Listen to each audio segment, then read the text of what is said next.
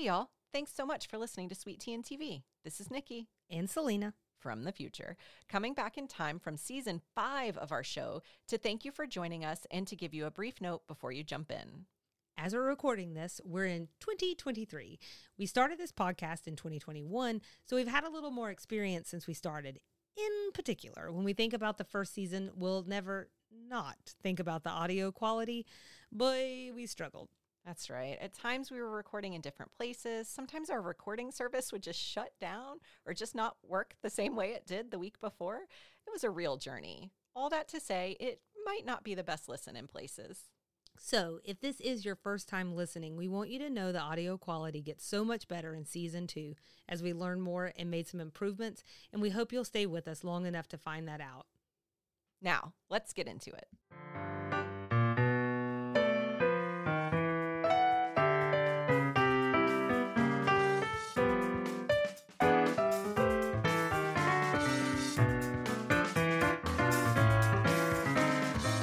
There, Nikki.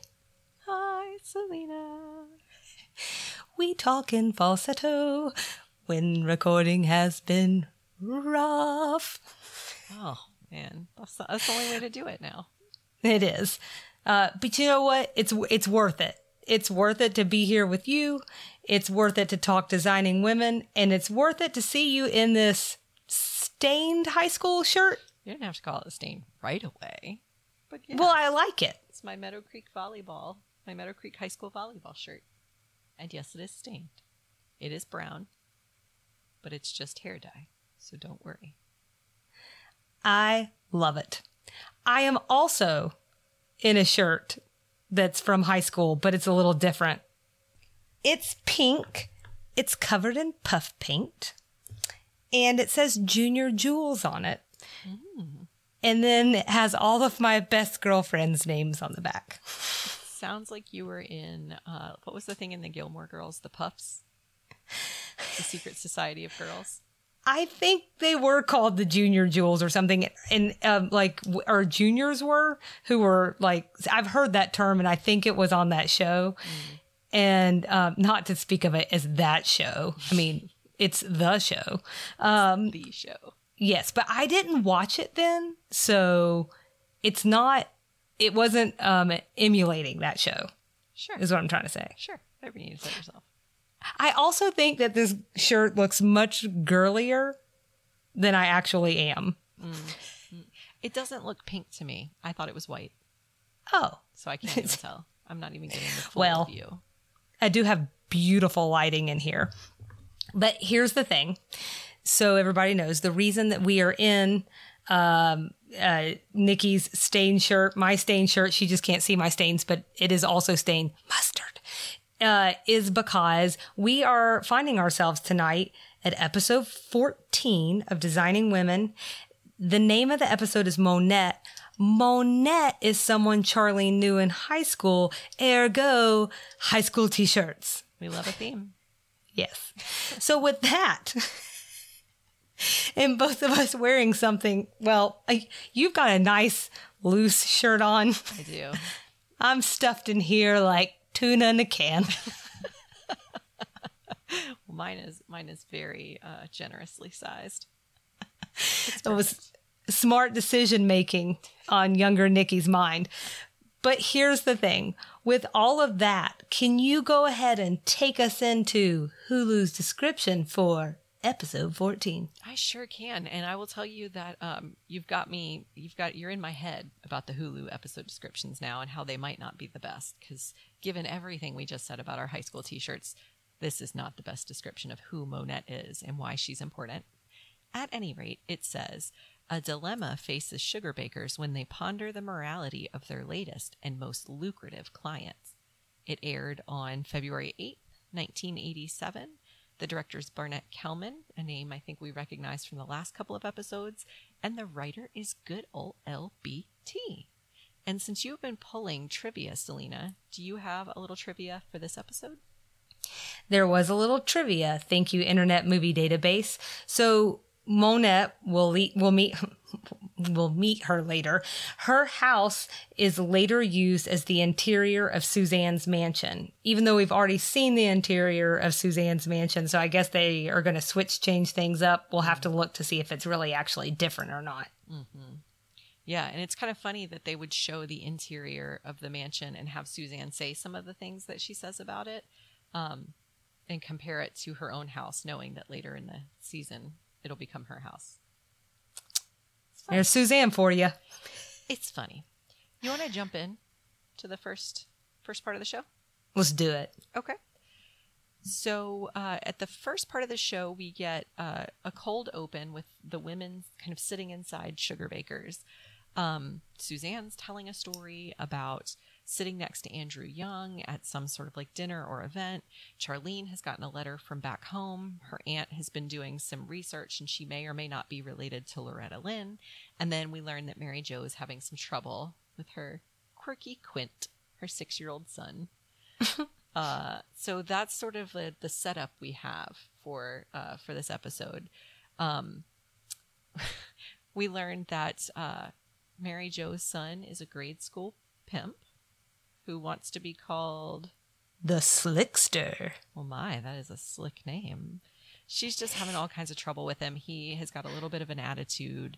Um, and Suzanne gives a little advice on kids, which I, I have to give a nod to because I think Suzanne is just hysterical.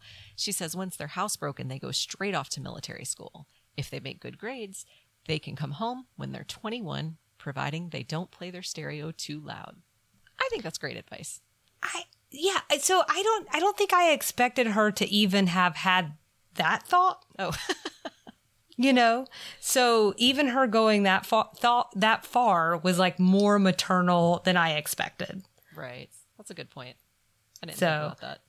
Yeah, I do think it's probably important to point out that it's not actual pimping that Quint is doing.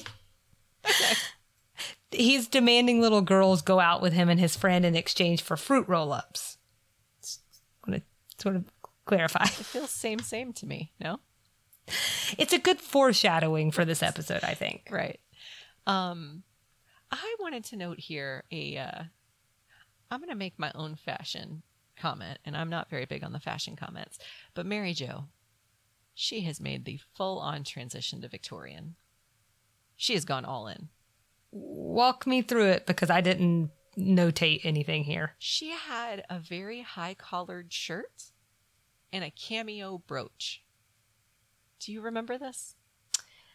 It's uh, now that you say it, it is rather hard to forget a cameo brooch. it just was like we've watched her through all of her shades of Westworld woman and uh, Southern frontier woman, and now she's in she's in the Victorian era.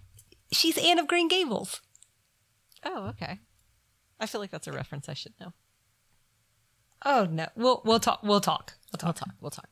So I think the letter from home for Charlene may exist to set the stage for what happens next, which is she gets a phone call. Mary Jo answers the phone. Someone asks to talk with Charlene, and it's a woman named Monica Marlin. So Charlene picks up the phone. You can tell from her body language she has no idea who this person is. She puts some pieces together and realizes it's a high school friend. Her name used to be Monette. Now she goes by Monica, but she has bought a house in Atlanta. She's coming from St. Louis and wants the Sugarbakers to decorate it for $150,000. That's a lot of money. I know we're not talking about their money troubles anymore, but they need this money. I get the sense they very much need this money. Mm-hmm. So they're they're excited about it. Uh, I will say, Salina, you probably looked into this too. That uh, the case of the missing script on Hulu continues. There's a big section here that was cut out. So she Yeah. makes a plan with Monica. I almost Monette. I don't whichever one you call. It. What do you Eminem. Eminem, perfect. That sounds great. Eminem. She makes a plan with Eminem. They're going to come over to the house at 2 p.m. that afternoon. What's missing from the script is that Charlene says she wants to go home because she needs to change clothes to something more successful looking. Yeah. And I think that's important because she shows up next at Monette's house, separate from the other women. Indeed. And it sounds like the other part that's missing is the reason she goes and changes her clothes and she wants to put on something that she feels like makes her look nicer, even though she looked nice, like, uh, is because that missing piece, she talked about how she really looked up to uh, Monette Monica. Um, she was a little older than her. And, you know, that was, just, you know how it is when someone's a little older than you when you're younger. It's just, it's a different dynamic. I do know how it is, Salina. Oh, 'Cause you're older I miss when people were older than me. me. You're older than me. How dare you? you got a birthday coming up soon, though? Not anytime near, and not anytime nearby. It'll be a while. So anyway, yeah, that that part was important. She there's there's a little history here with Monette that's not that doesn't make it into Hulu's final cut. Um, but the next place we go is to Monette's house. Three of the designing women are sitting there, and Charlene is not there. Monette has just given them all a tour of the house. They're waiting on Charlene. She comes in kind of in a I was going to say floozy. That's not the right word. In a tizzy. She's in a tizzy. Sorry Don't get that. ahead of yourself. She comes in a tizzy because she got a flat tire. She never gets flat tires. This is this is a big deal to her, and but she's very excited to see Monette. They fall in, But she's lying, right? about the flat tire. Yeah. What? Yeah. What? She doesn't want her to know she went home to change clothes. She's trying to impress her. Poor Charlene. I just thought she had a bad run of luck. Yeah. Well, we don't really know. They're cutting lines on us. Gosh, Hulu, get it together. Well, Yeah. now I'm thinking something entirely different. But anyway, so Monette takes her to give her a tour of the house because the other women have already had one.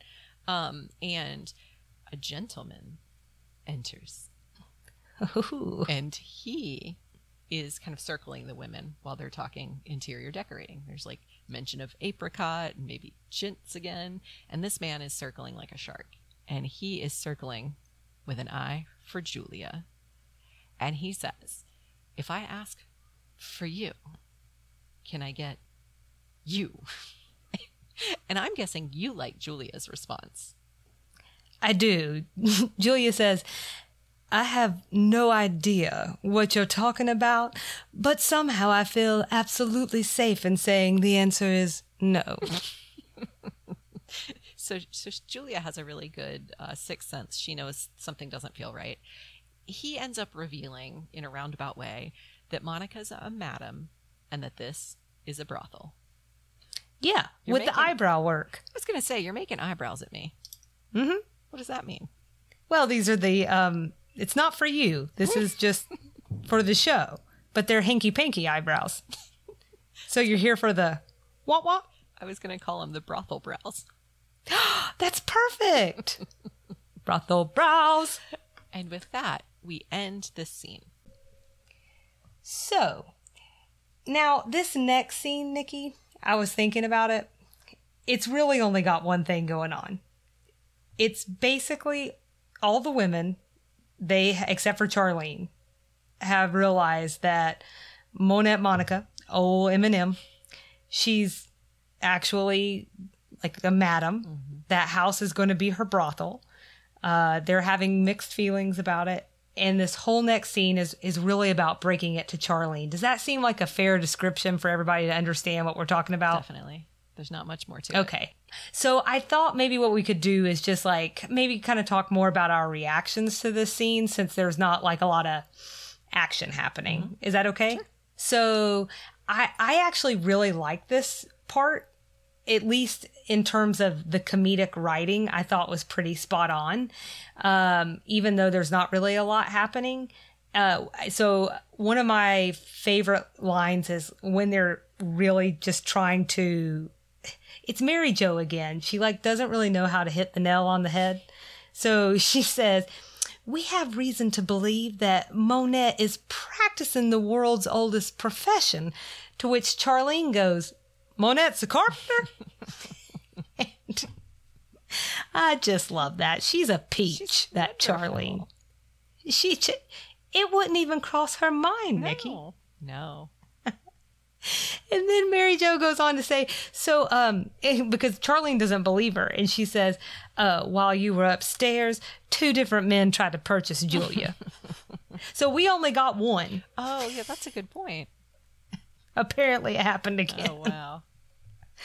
Ah, and we get a little uh, sibling rivalry again from Suzanne and and Julia because uh, Suzanne points out that her her parts are old. Suzanne, man, she's she's mean.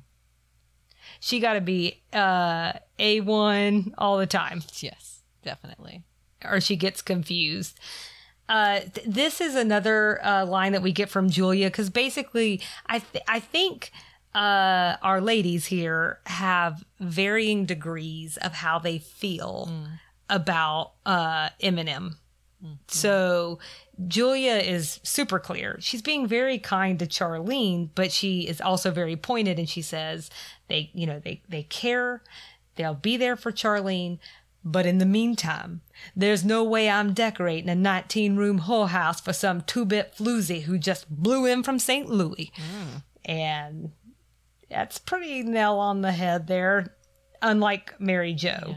So, my question for you is how did that hit you in that moment to hear that staunch reaction from Julia? Yeah, I think if if this were uh, only maybe like the third time I've seen Julia since she was introduced in the series as sort of more of a liberal, open, free thinking sort of person, I would have been surprised. But we've seen so much more of Julia lately that's a little more buttoned up than I think this like liberal kind of umbrella that they kind of tend to put her under would would indicate. So I wasn't surprised really at all that she was so against it. Well, it's a really rigid moral code that she has, but I I think what frustrates me is um the lack of empathy or understanding because she doesn't know anything about this woman. Yeah. You know, and and I think we'll get a little bit more of that later in the episode. Um, I also understand that there's a legality issue, and I'm sure she doesn't want to get caught up in anything that would be dangerous for the firm. But it doesn't seem to be coming from a that place. It just seems to be like things are in Julia's mind are black and white, and there's absolutely nothing in between. Yeah, she never mentions anything about legal concerns or anything like that. Yeah, and you know, we get another line here where um, I think they ask like, "What did what did uh, Monica say that she does?" And Charlene said, "Said she was in marketing and public relations." And Mary Jo said, "Well, that's close." I feel like, as someone with a PR degree, I feel like public relations is sort of like the filler skill they always give in TV or movies. Like, anytime you have a romantic comedy, the girl is going to be in PR. Or, um, like on that show, Workin' Moms, the main character works in PR. Um, so I feel like it's just a filler. Uh, so it's a funny line, but as a person who actually works in PR, I was like, come on now. Uh, I was wondering how you would feel with- about that with your PR background. um, but still crisp. It's crisp. crisp. Then Suzanne talks. We kind of get this other perspective because going back to this being someone that Charlene looked up to, Suzanne's point is sometimes our heroes let us down. You know, so insightful. um, right. This I actually really love because she goes down this whole rabbit hole. Um, Anita Bryant is is who her former hero is, uh, who is also a former beauty queen. She was a singer, an entertainer. She was also apparently an anti-gay activist. Um, it feels even weird to say that today. I think I, the first couple of times I read, I didn't even see the anti part No. because that's so like doesn't even compute for me that I was like, I was like, and she was a gay activist, hmm and then I was like, oh, anti. She said, what? She is. She's still alive. yes, yeah, that's true. Thank you, present tense. I just I only point that But out. what with I only point that out because I think it's important to say like it feels ancient and it feels old, but I I don't know that she's changed her opinion on those things. The things that I read, I I think she's probably firmly set in her ways. Um, because I I did have to look her up. She was in my references. Um, Suzanne always takes a more superficial tack So hers was more about her getting so caught up in this work that she was losing sight of important things like attending beauty pageants, making sure your hair looks good. or whatever it was. Um, but what I really, really, really liked, and what I was like, hmm, I wonder if Nikki feels this about us, because she goes on and on and on, and then Charlene asks, um, "I'm sorry, what's your point?" And she goes, "I don't know. What's the question?" I did think that was very funny. Uh, so I had so we get Mary Jo's side of things, which I also think is really interesting. I think Mary Jo keeps thinking about this hundred, hundred and fifty thousand dollars. you know, and um and I didn't mention this, but I did look it up and that is a lot more money in today's money. Mm-hmm. The high end being more like three hundred and fifty thousand something oh, dollars. Wow. So that's a lot of money to dump into some design. Um, and that's a lot of money like we were saying that the Sugarbakers need. So I Mary Jo I think is like trying to find a way around it. So, you know, this is her point. They can't control what goes on in the bedrooms that they've done for clients. And she goes on to say, for all we know, there could be an orgy going on right now in one of our bedrooms. Hordes of naked people swinging from one of our antique light fixtures, writhing masses of unclad bodies wallowing on our custom made chintz pillows. it was oddly specific. Fantastic. Well, and I think I can't. Is it Suzanne who says, she "Have you been watching cable again?" I've been watching the cable TV again. Pretty great. Anyways, the scene ends with them deciding to ask her if this is true and what this is all about. And that's pretty much where we wrap things up for that. Can I add one thing? Oh my goodness! Please. When the scene opened, uh, Charlene was telling them about a pink jackass and it was related to her going to Poplar Bluff High School, and they were the Poplar Bluff Mules. Uh, that's the real mascot of a real school, and it's really LBT's alma mater. That's cool. Yeah. So I had to, I had to put that pitch in there real quick. I thought that was neat. So would you change being the Mustangs to be the pink jackasses? I would not. They were the Poplar Bluff Mules. Um, so, Mules. Yeah, they're not the pink jacket jackasses. Oh, they're the mules. Uh, but I think her story. I, I, think her story. I don't really remember it now, but I think it was something about like a genetic mutation of a mule turned him into a pink jackass. I think. Oh, okay. But yeah, they they really are a real school. That really is their mascot, and that's really where she went. So you don't want to be a pink jackass, is what you're I saying? Don't. I don't. So in the last scene of the show, uh, we're basically so do you think it's fair to say that we're basically faced with each of the women's arguments for and against prostitution? Yeah, I think LBT had a little agenda in mind. I think you might be right.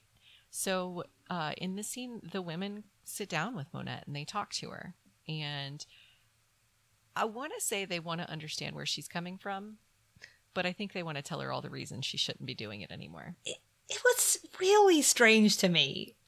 I, I just didn't understand this approach at all. How like, so if you have concerns and you don't really even really know anything, you get together as a group of four and decide to go to someone's house face to face and question to their face their life choices. Yeah, this sounds good to me. Where's where's it going wrong for you, Salina? This is how you get results. This is how it's you very, change a mind. and hearts. Right. Exactly. hearts and minds. So it's just a terrible plan. It seemed very stigmatizing to me. I wonder. I, I, don't know. I wondered if they went into the situation to explain why they couldn't take the business. Like if they went to explain why this wasn't going to work out, it wasn't so much to like criticize her, but to explain. But all four of them. Yeah. If why not just Charlene? Well, Charlene can't do that alone. She can't hurt people. And she didn't want Julia to go alone because Julia would just like destroy her. Suzanne really couldn't care less. And Mary Jo is just she's Mary Jo. so it's just all of them. It's just all of them. It ends up with four.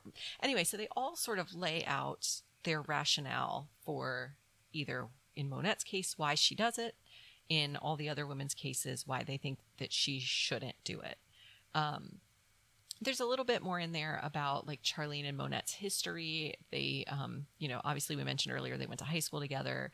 Um, Charlene throws out that she's really worried about like how her moral compass has changed, but it turns out Monette was doing some of these things, just not making money to do it when she was in high school, a lot more than Charlene ever knew.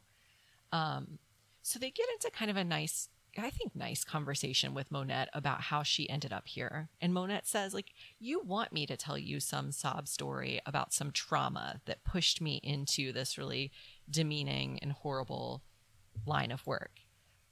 And and I think actually she does have a little trauma. It's not sexual abuse, but she says they she tells Charlene, Charlene, you had a lot of love from your parents and we had a lot of the back of my daddy's hand. So she says, I know you want me to tell you that I was sexually abused or that this happened or that happened and I'm doing this. But but really, I think it, it started because maybe I needed a little affection. But then I started making really good money. Yeah. It was a little strange of a setup for me too, though, because she says you want this sob story, but then gives a sob story. Right. It, it is kind of sad. It- I mean, not kind of, it's sad. It's not sexual abuse, but it's physical abuse all the same. Abuse, abuse, abuse. Like uh, they're all detrimental to one's psyche and other things. So it was just an interesting.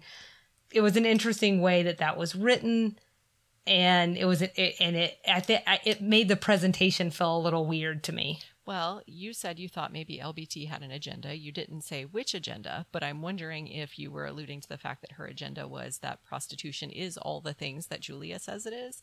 And maybe she really had a hard time building a case for why someone would want to do this. Yeah. One thing I wanted to say about the piece with Charlene is that I guess they had like some kind of a virginity pact. Um, that's another weird thing that young people do. I just, I don't know. I sitting here and being 36, I'm just saying like that. Like I didn't think of it that way when I was younger. I remember seeing it in like lifetime plots and stuff.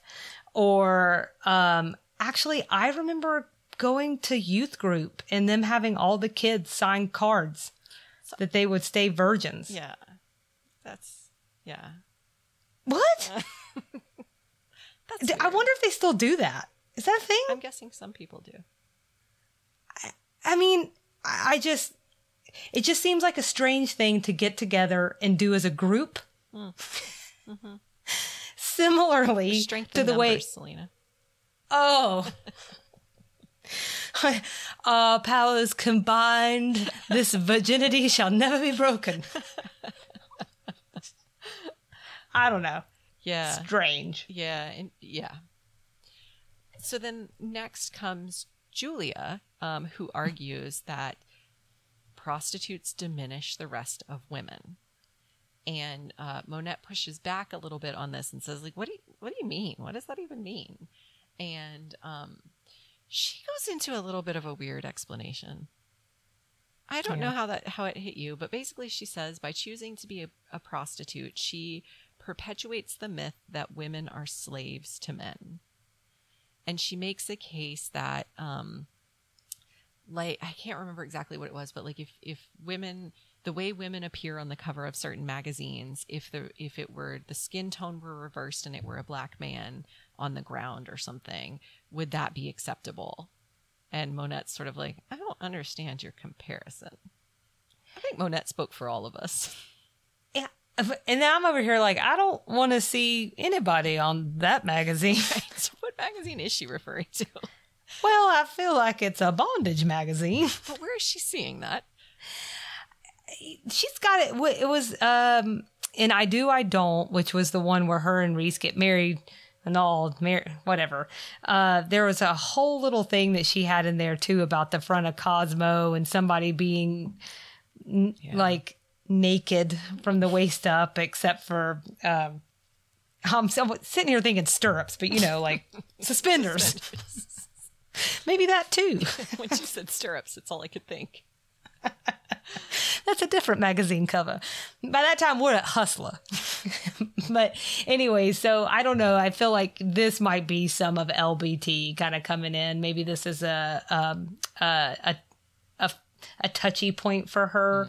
I I mean, obviously there is, I mean there are studies um, entire bodies of research dedicated to the way that the female body is exploited in entertainment. So I, I, I don't, I, I do think that there is an argument there. I just feel like what Julia's saying is like, it, again, the presentation is just slightly off, I think. Mm-hmm. Um, it, and she does bring up this point of Monica Monette uh, making good money, but then she says the rest of us have to pay for it. Mm.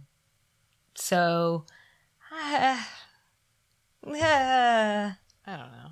It's also I, I it, going back to the point I made earlier because she says by choosing by choosing to be a prostitute. That's how she opened all of that up. Mm. Choose is a very specific word to use here. Mm-hmm. And again, we're presented with a very specific of Monette Monica in this show, but the last time I checked, most people don't choose sex work. I'm pretty sure a lot of people, it's, uh, excuse the word, but it's thrust upon them. So I just think there needs to be, like, again, it comes back to me with Julia, like a, a little bit of a lack of empathy and understanding for anybody except for her, her beliefs and her rigid moral code. Um, and it's really easy to say that when you're someone who's had as a life that's full of a lot of advantages, like what we hear about all the time. So I thought you were going somewhere entirely different with the word choose. Um, mm. And this this gets to where I come to this episode, where I I sort of live this. Um, I, I like for people to be able to choose what they want to do, and in this circumstance, we are presented with a very specific character who has chosen this life. It was something she said that she she says I came into it maybe looking for a little affection.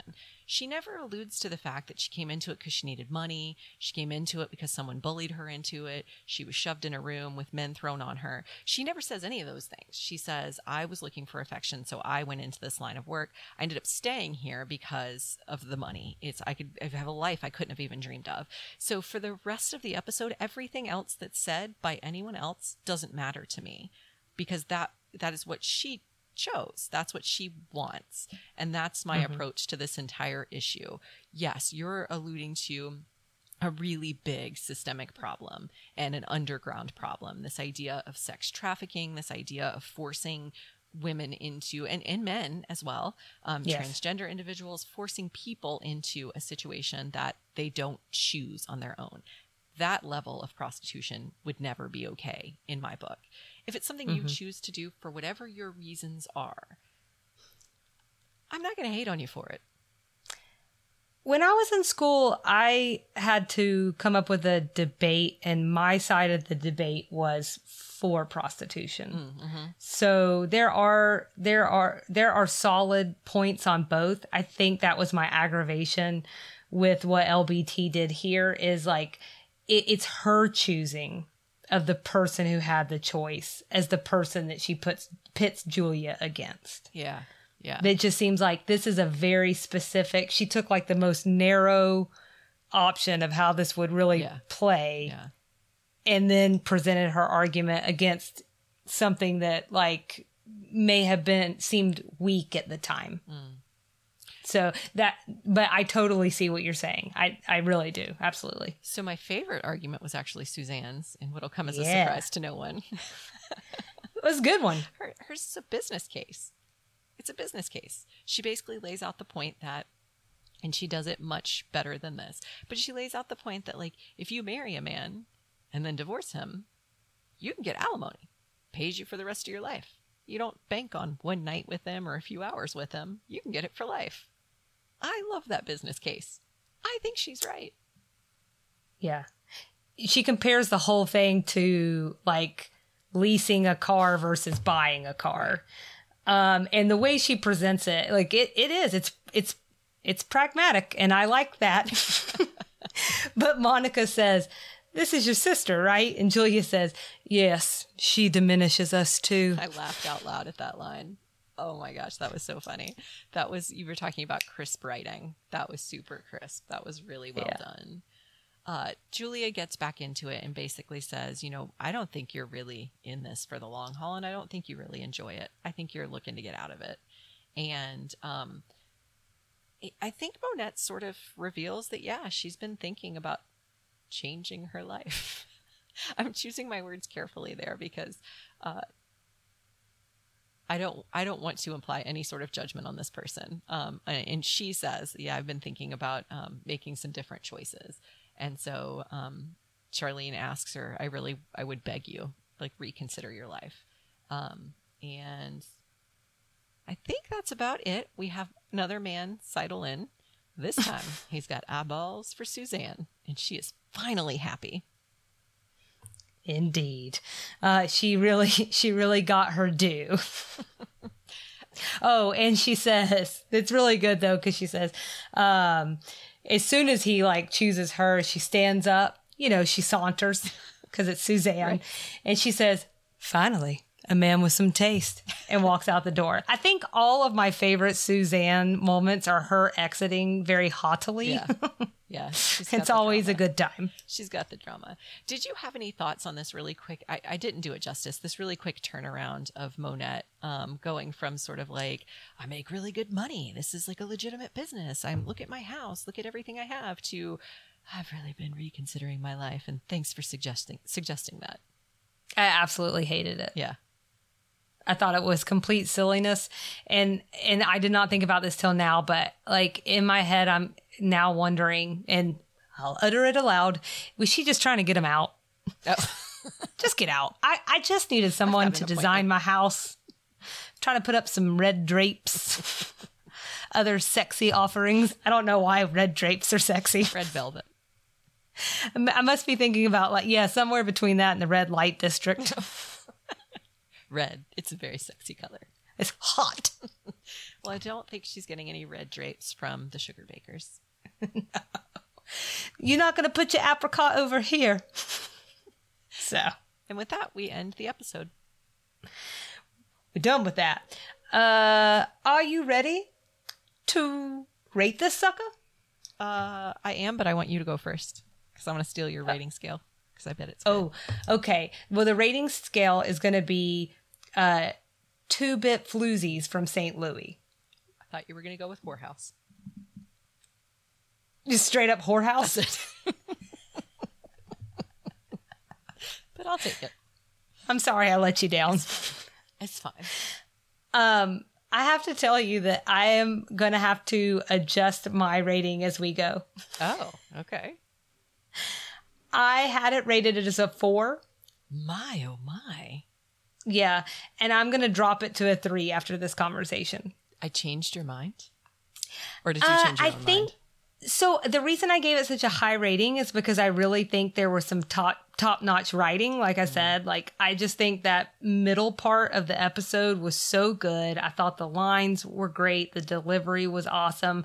I, I mean, it really made me laugh. I thought it was um, uh, everything felt specific and and well written for that character, except for Monette. She was underwritten, um, but you know, I, is the more we talked about it and the more we talked about how unrealistic the end of that was, I'm just going to drop it to a three. And I, and, and I, I actually, this was why I'd had it as a four because that whole last part just felt contrived to me. So I, I'm- I, I don't think we can give it, excuse me, I don't think I can give it that high of a rating. That's why. That makes sense. I would also give it a three. It was definitely a middle of the roader for me. I do love when a sitcom takes a really serious issue. They can't do it justice in 22, 25 minutes, however long they have with commercials. That's not a fair expectation. So I love when they take something that people don't necessarily talk about all the time. Prostitution is a really big topic. And so to take that and, and boil it down into something. So and and in that last scene they did present some different scenarios and some different points of view. I wonder how much network pressure there was on LBT to get that just right or to communicate just the right message. So I would be curious. I would love if we could hear from her what where the scene came from. Was it really was Julia speaking on behalf of her, or was this sort of the network saying like you could never get away with okaying prostitution on national TV, so you need to leave it with a layer of judgment. That is a that's a really good point because I know just in um listening to other TV review podcasts or just digging into different shows that I've enjoyed over the years, um, definitely have seen things between the showrunner and the network and where they've fought and lost. Yeah. Sometimes you fight and win, but this was a show that had almost gotten kicked off the air, right? So, uh, and that end to like even talk about this at all, let I think that's a really good point. Let's stop for a minute and recognize the fact that we were even talking about sex work on uh, CBS. No, This is not HBO, Right. You know, Right. that that's a big deal, and I, I think we should um, we should uh, acknowledge that. Yeah. So thank you. Definitely. So I think it wasn't my favorite episode. I didn't look forward to watching it over and over again. I felt like uh, Monette probably did a little bit like sh- she got a little um, short shrifted when it came to really any sort of character development or anything. But it was it was a short episode. That's fine. Um, but she just felt a little flat to me as a character. So I didn't I didn't love this episode, but I didn't hate it. And I, I do think it was just interesting how they were able to dig into this issue. So good solid three for me. Nice. All right, so I did not have any combination of like Southern unknown reference 80s, anything like that. Did you have any combos? I'm still not sure I fully understand this category, so I'm going to say no. It's possible I made it complicated. it doesn't matter. Moving on to 80s things. What did you catch, Nikki? Another candid camera reference. We've had that one a few times. Yeah. Um, the cable TV, which we talked about, was when Mary Jo was imagining all the things that could have been happening in the rooms they had decorated. Suzanne said that to her. And the Oprah Winfrey Show. Yeah. The way that they're talking about Oprah, it's very it's very 80s and not later on when it's like you get a car and you get a Oh, car. yeah. It's more like uh I'm trying to think of other examples then Jerry Springer would have been too early, but it was definitely like today we're going to talk to a sex worker. Mm, Oh, oh, uh huh. Yeah, it was like that era of Oprah. Did you have anything else? Does it? Okay. So um, the other thing on cable TV is like also this idea of of it being a reference to naughty TV. Mm, Like that feels very of the time. Fruit roll ups. Oh, I know it's. I understand like they they're still in existence, but there's something that like like nostalgia like cries out in my heart for an 80s fruit roll up when they still had all the dyes mm, you know, all the good stuff. Um, and then also 80s reference for me was Mary Jo like straight up does the could have had a V8 commercial. yeah. So I almost put that on my list, but it fell into the same category as fruit lo- roll-ups for me, which are they're things you can still get.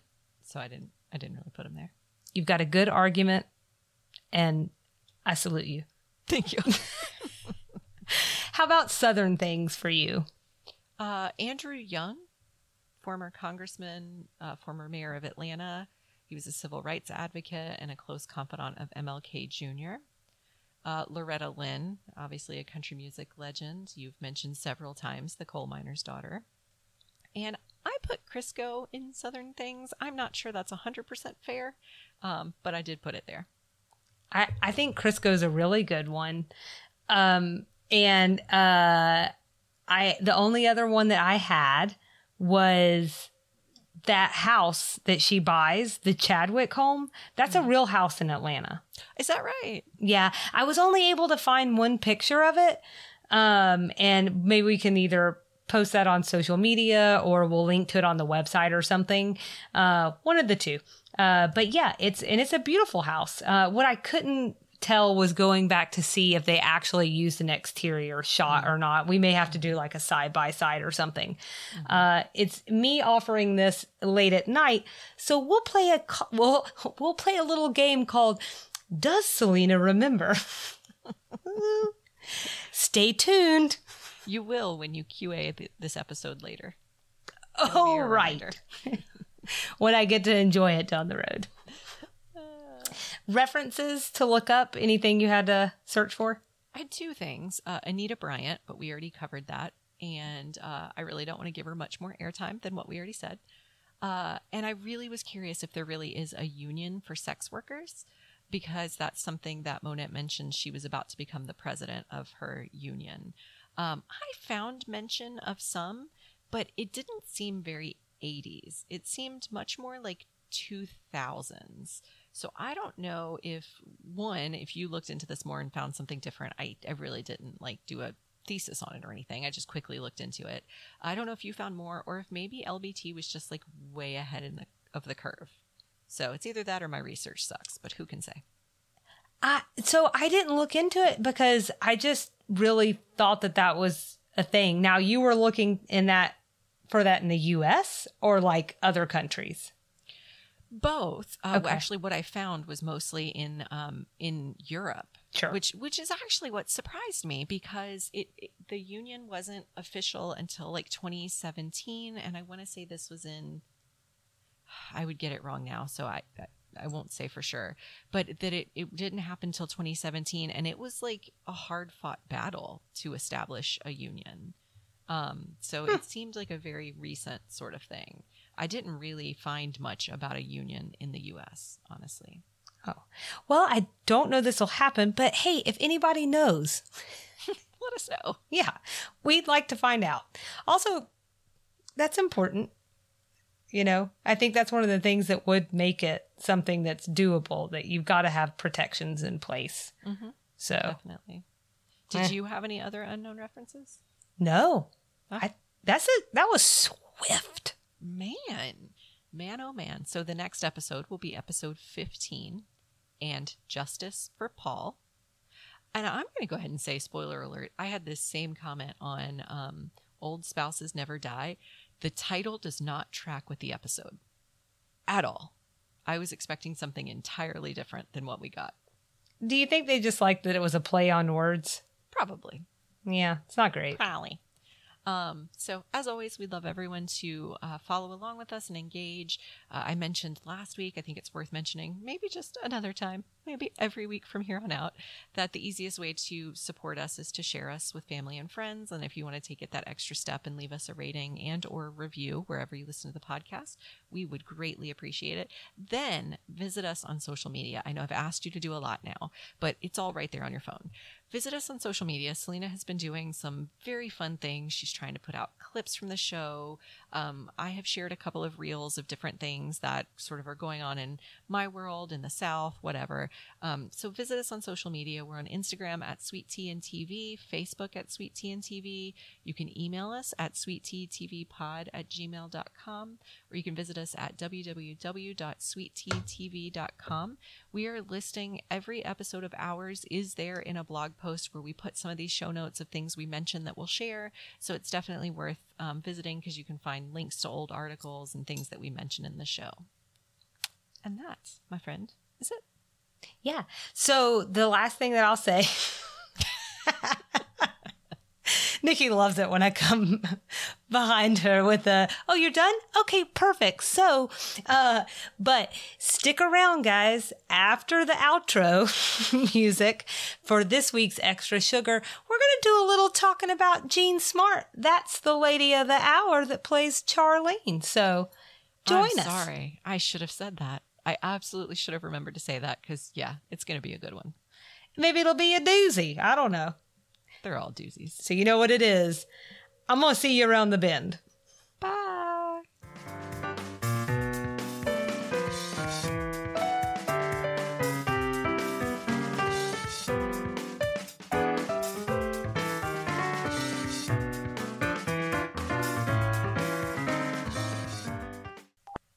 Nikki, are you ready?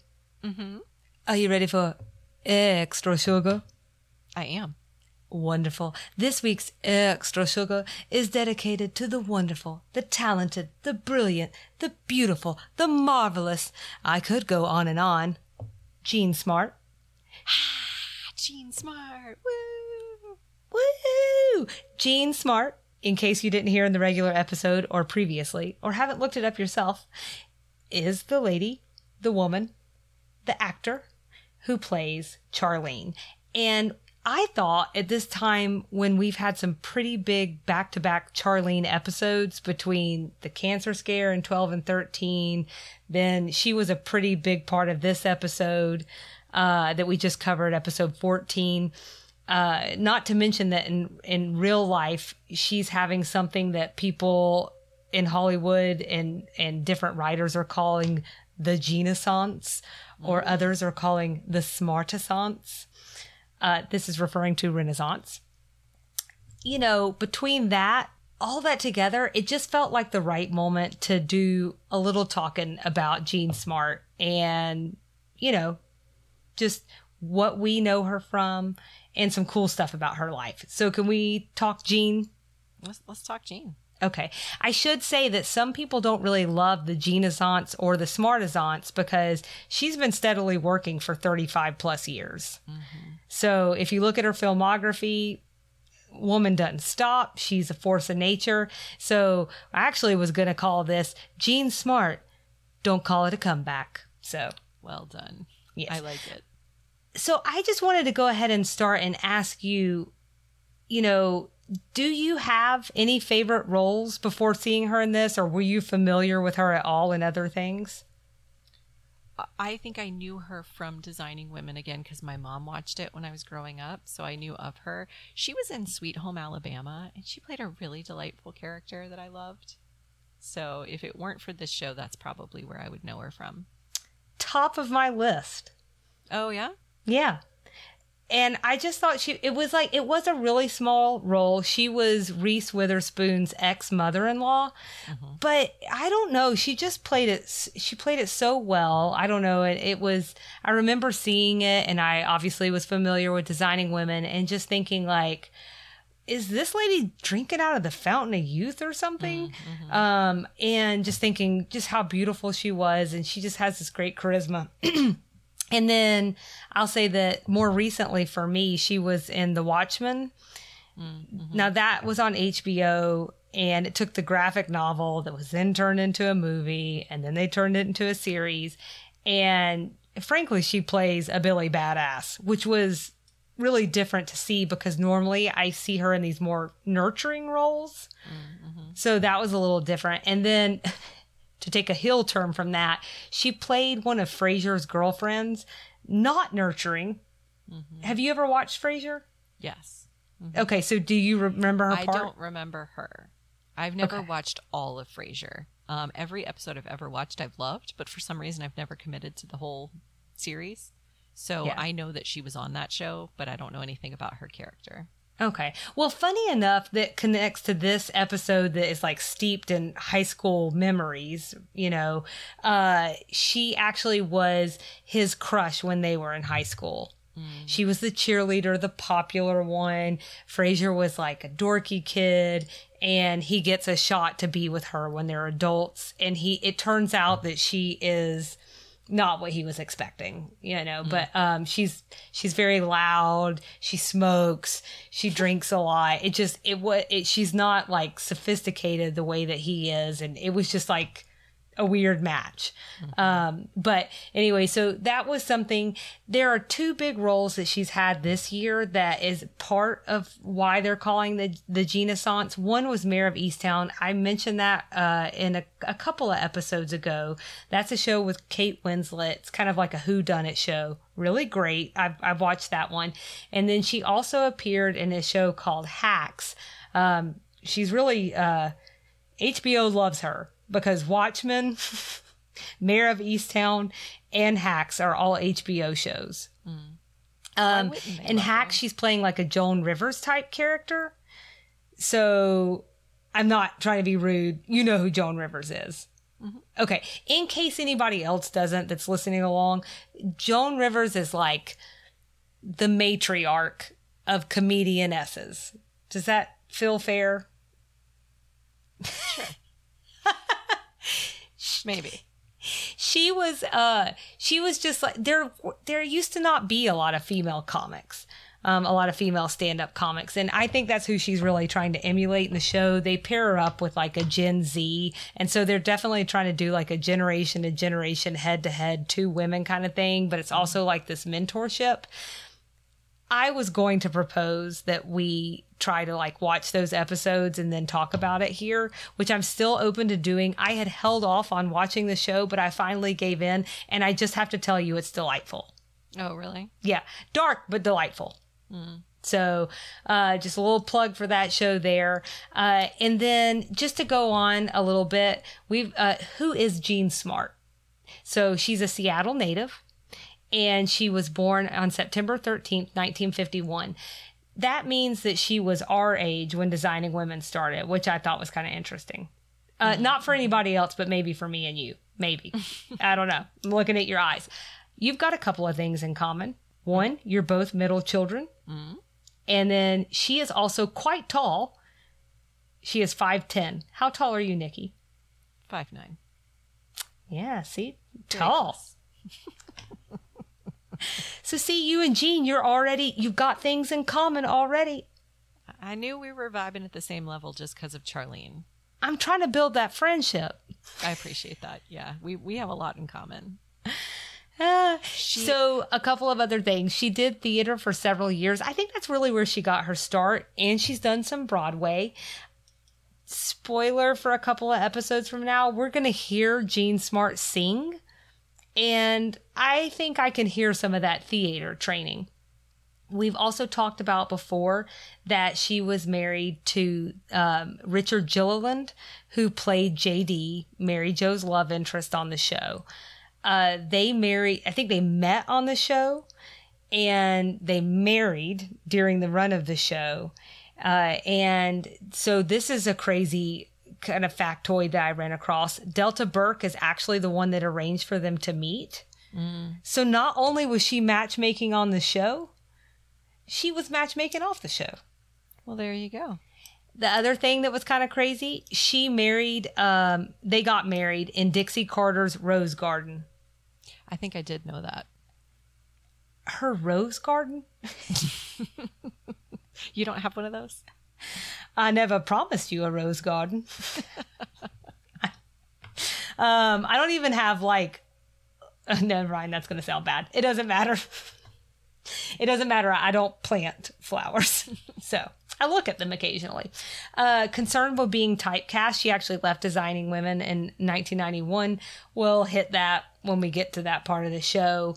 Um, you know, she wound up because she didn't want to be typecast. She wound up playing a real person in her very next project. I'm going to give you a hint and see if you can guess who it is. Because if there's one thing I know you love to do at 10, 11 at night, it's play a game. so, um, here's the hint. Again, real person who became famous in the 90s and was portrayed in 2003 in an Oscar winning movie. I gotcha. Hold on. Say the first part again. Okay.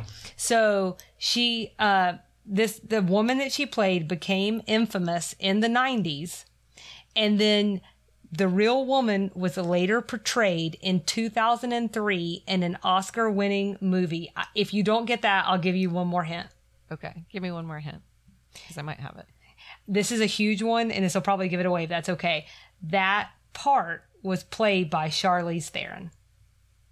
Oh, is uh, uh, I don't know the person's name. Was it Monster? Yeah. Yeah. I don't So this is the- name. This is the first female serial killer, Right. uh, Aileen Wuornos.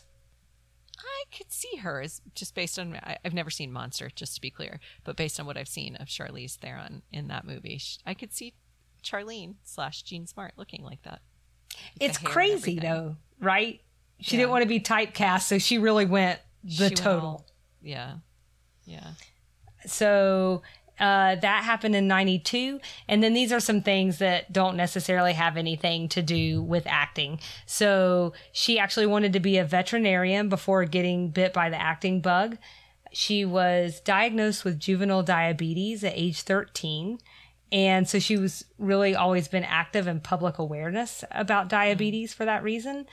She had her first child in 1989 And um, so I'll be interested to see how they play that on the show because I, I assume they'll be hiding her behind bookcases and stuff, but we'll Sure. see.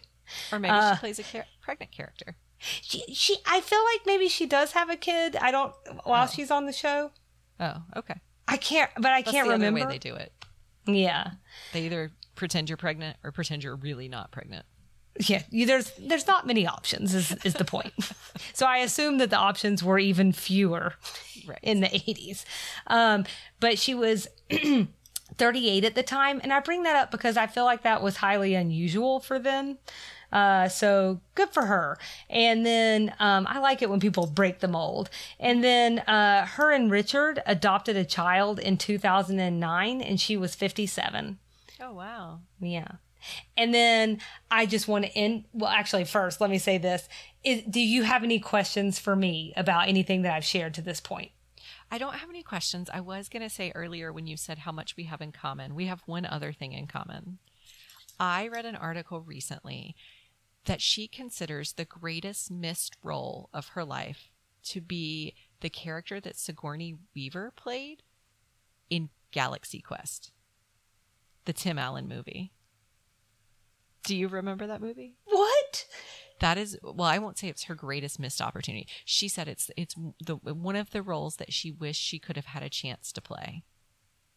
And i just thought of everything that she could have said in that moment to say galaxy quest. And the reason i say that's similar to me my husband loves that movie. I have a deep love for tim allen. I know he has problematic things. I do still love tim allen for some reason. And i don't love galaxy quest and it's amazing to me that this like like you said someone who's been working steadily for so many years has been in so many things that was her missed opportunity You know what's funny is that I in in reading up in some of on some of this, some people are actually attributing the success that she's had. Uh, like, and she's had success over the years, but just all these really back to back high profile projects to Sigourney Weaver. oh Yeah, because Sigourney Weaver was supposed to have the role in Watchmen. oh And Watchmen is what has drawn interest, I think, for these other parts that she's gotten in Right. the this last year.